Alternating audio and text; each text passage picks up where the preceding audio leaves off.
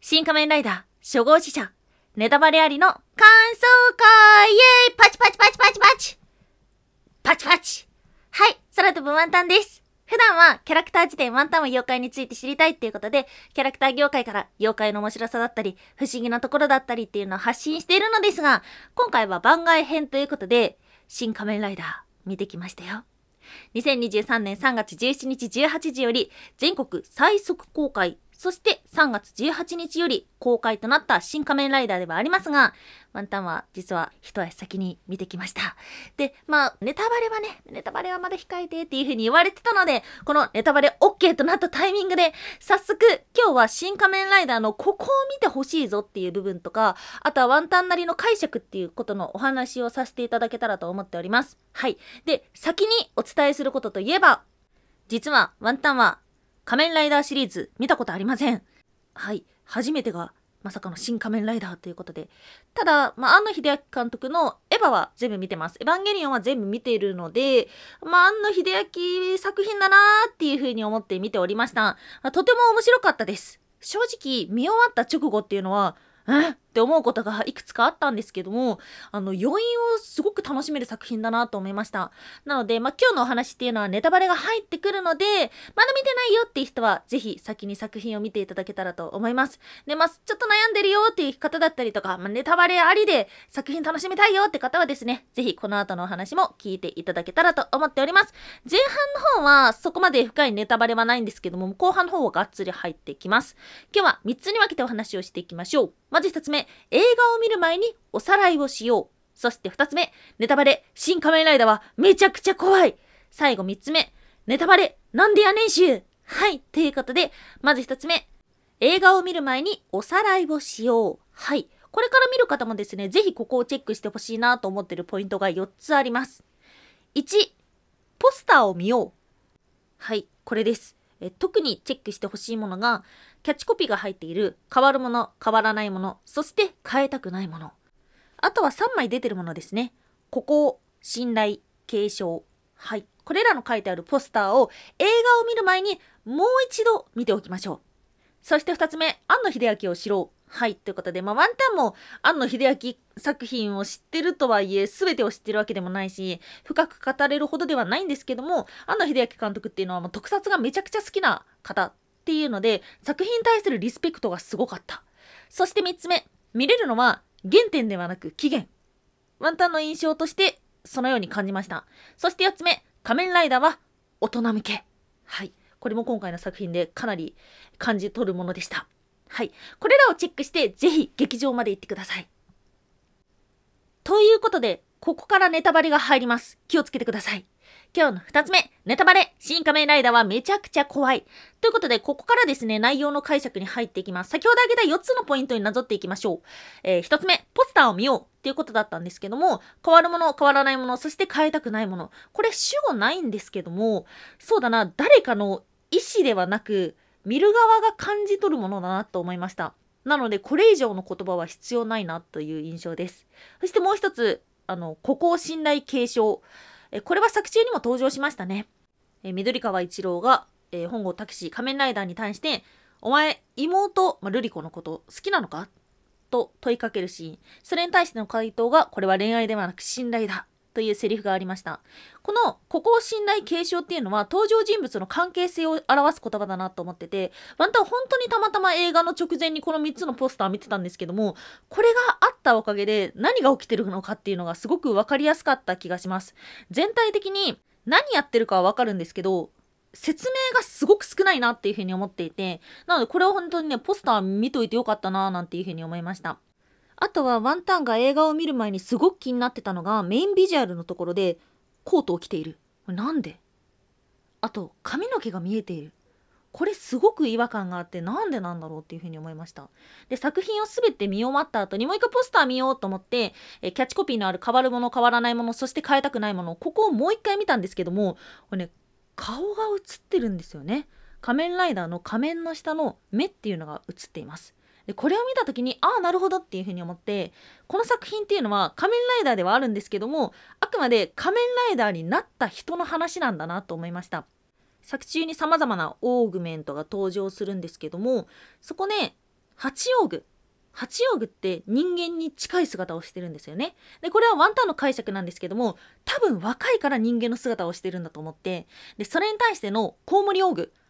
見た目はとても人間とは言えない化け物のような姿をしていました。そしてもう一つポイントとなっているのが、彼はもうおっさんなんですよ。で、これを見た時に、おそらくなんだけども、その改造されたオーグメントたちっていうのはどんどんどんどんどんどんどんどん化け物になっていってしまうんじゃないかなと思ってて。で冒頭で仮面ライダーが無理やり仮面を取った瞬間に自分の顔が人間の顔ではなくて化け物の姿をしているシーンがあります。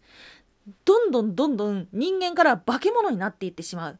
そんな仮面ライダーが人として戦う物語。これが新仮面ライダーなんじゃないかなと思ったところです。そして2つ目安藤秀明を知ろう。ということなんですけども、まあ、安野秀明監督って言ったら、なんかすごいね、回りくどいというか、まぞろっこしいというか、思想強いなっていうようなイメージがあって、で、いろんなところどころでエヴァだなーっていうふうに思うシーンがあったんですね。え例えばなんですけども、新エヴァンゲリオンの中でワンタンがすごく衝撃だったのが、美里さん死んじゃった。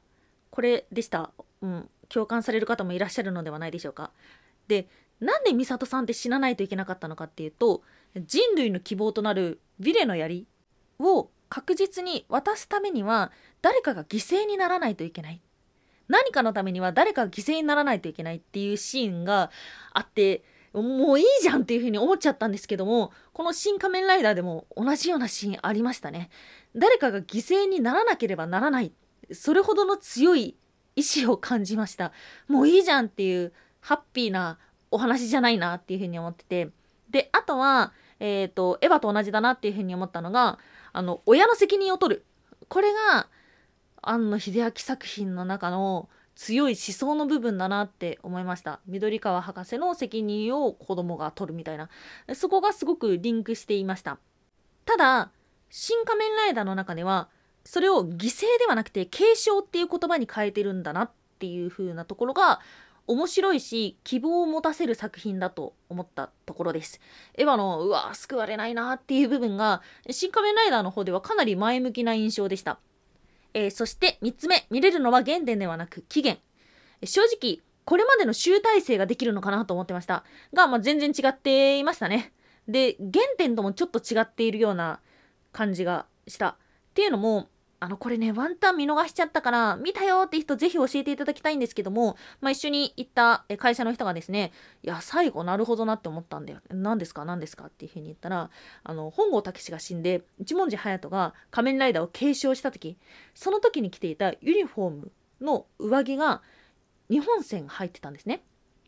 で、テレビ版の仮面ライダー2号っていうのは、ここ一本線らしいんですよ。で、1号が日本線なんです。なので、捉え方によっては、ここから仮面ライダーが始まったとも捉えられるし、ただまあ1号の名前の本郷武史っていうのは死んでしまったので、まあどう解釈するかなんですけども、ワンタン的には、この長く続くテレビシリーズ、すべての仮面ライダーの原点っていうよりも、これが仮面ライダーが始まる前の物語。始まるかもしれない物語っていう風に思って、なんかすごく解釈がいろいろできて面白いなっていう風に思いました。そして最後4つ目。仮面ライダーは大人向け。はい。ということで、開始5分ほどが激スプラッター作品で驚きました。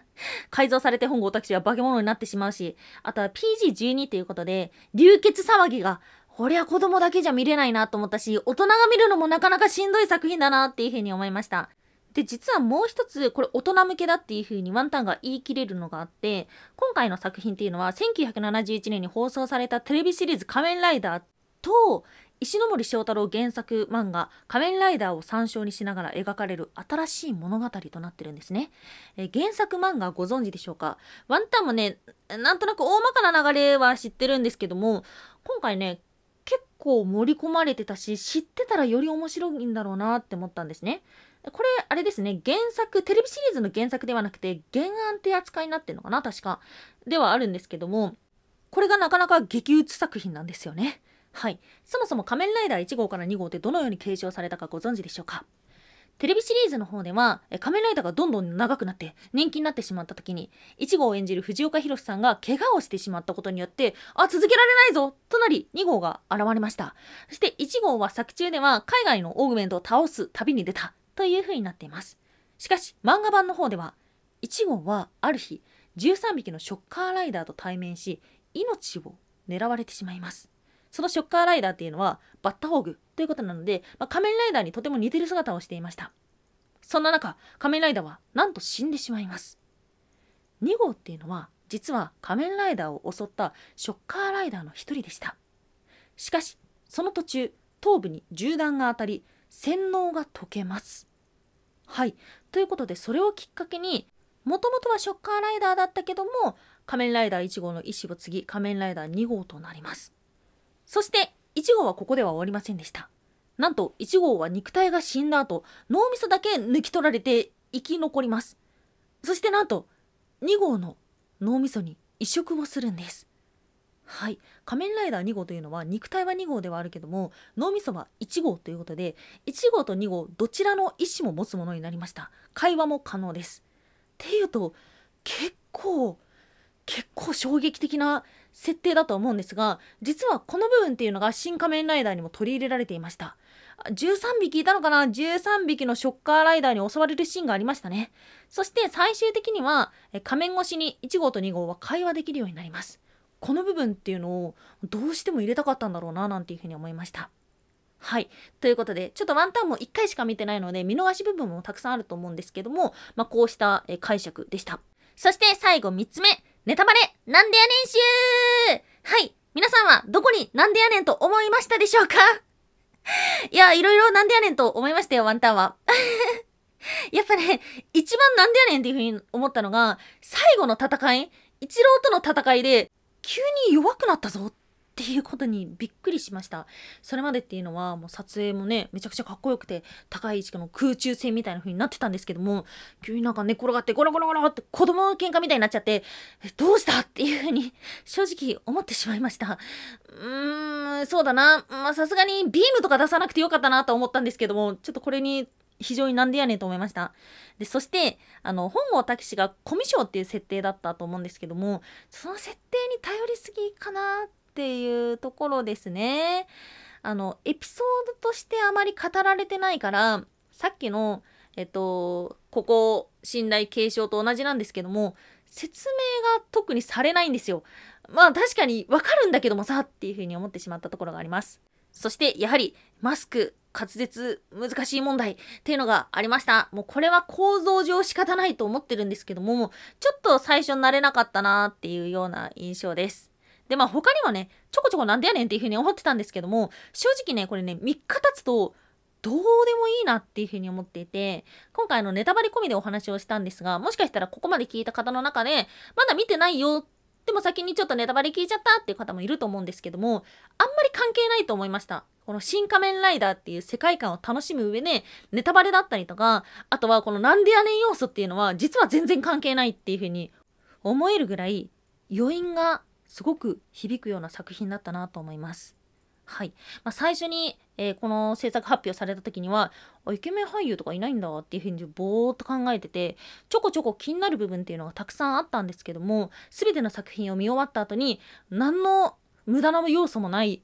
もうこれで完結しているものだなっていうような印象です。はい。ということで、ワンタンは冒頭でお話をしたように、仮面ライダーという作品を全くテレビで見てこなかったので、なんとなくの知識はあるんですけども、っていうような感じでここまでお話をさせていただきました。なので、解釈全然違うぞっていうのだったりとか、これが甘いぞっていうのはたくさんあると思うんですけども、まあ、それを含めていろんな感想を皆さんのを聞きたいななんていうふうに思ってるところです。え、ツイッターでパトロールしたりとか、いろんな方の感想を聞いて楽しもうと思っております。はい。そんな中でワンタンのお話もお聞きいただきましてありがとうございました。以上、空飛ぶワンタンでした。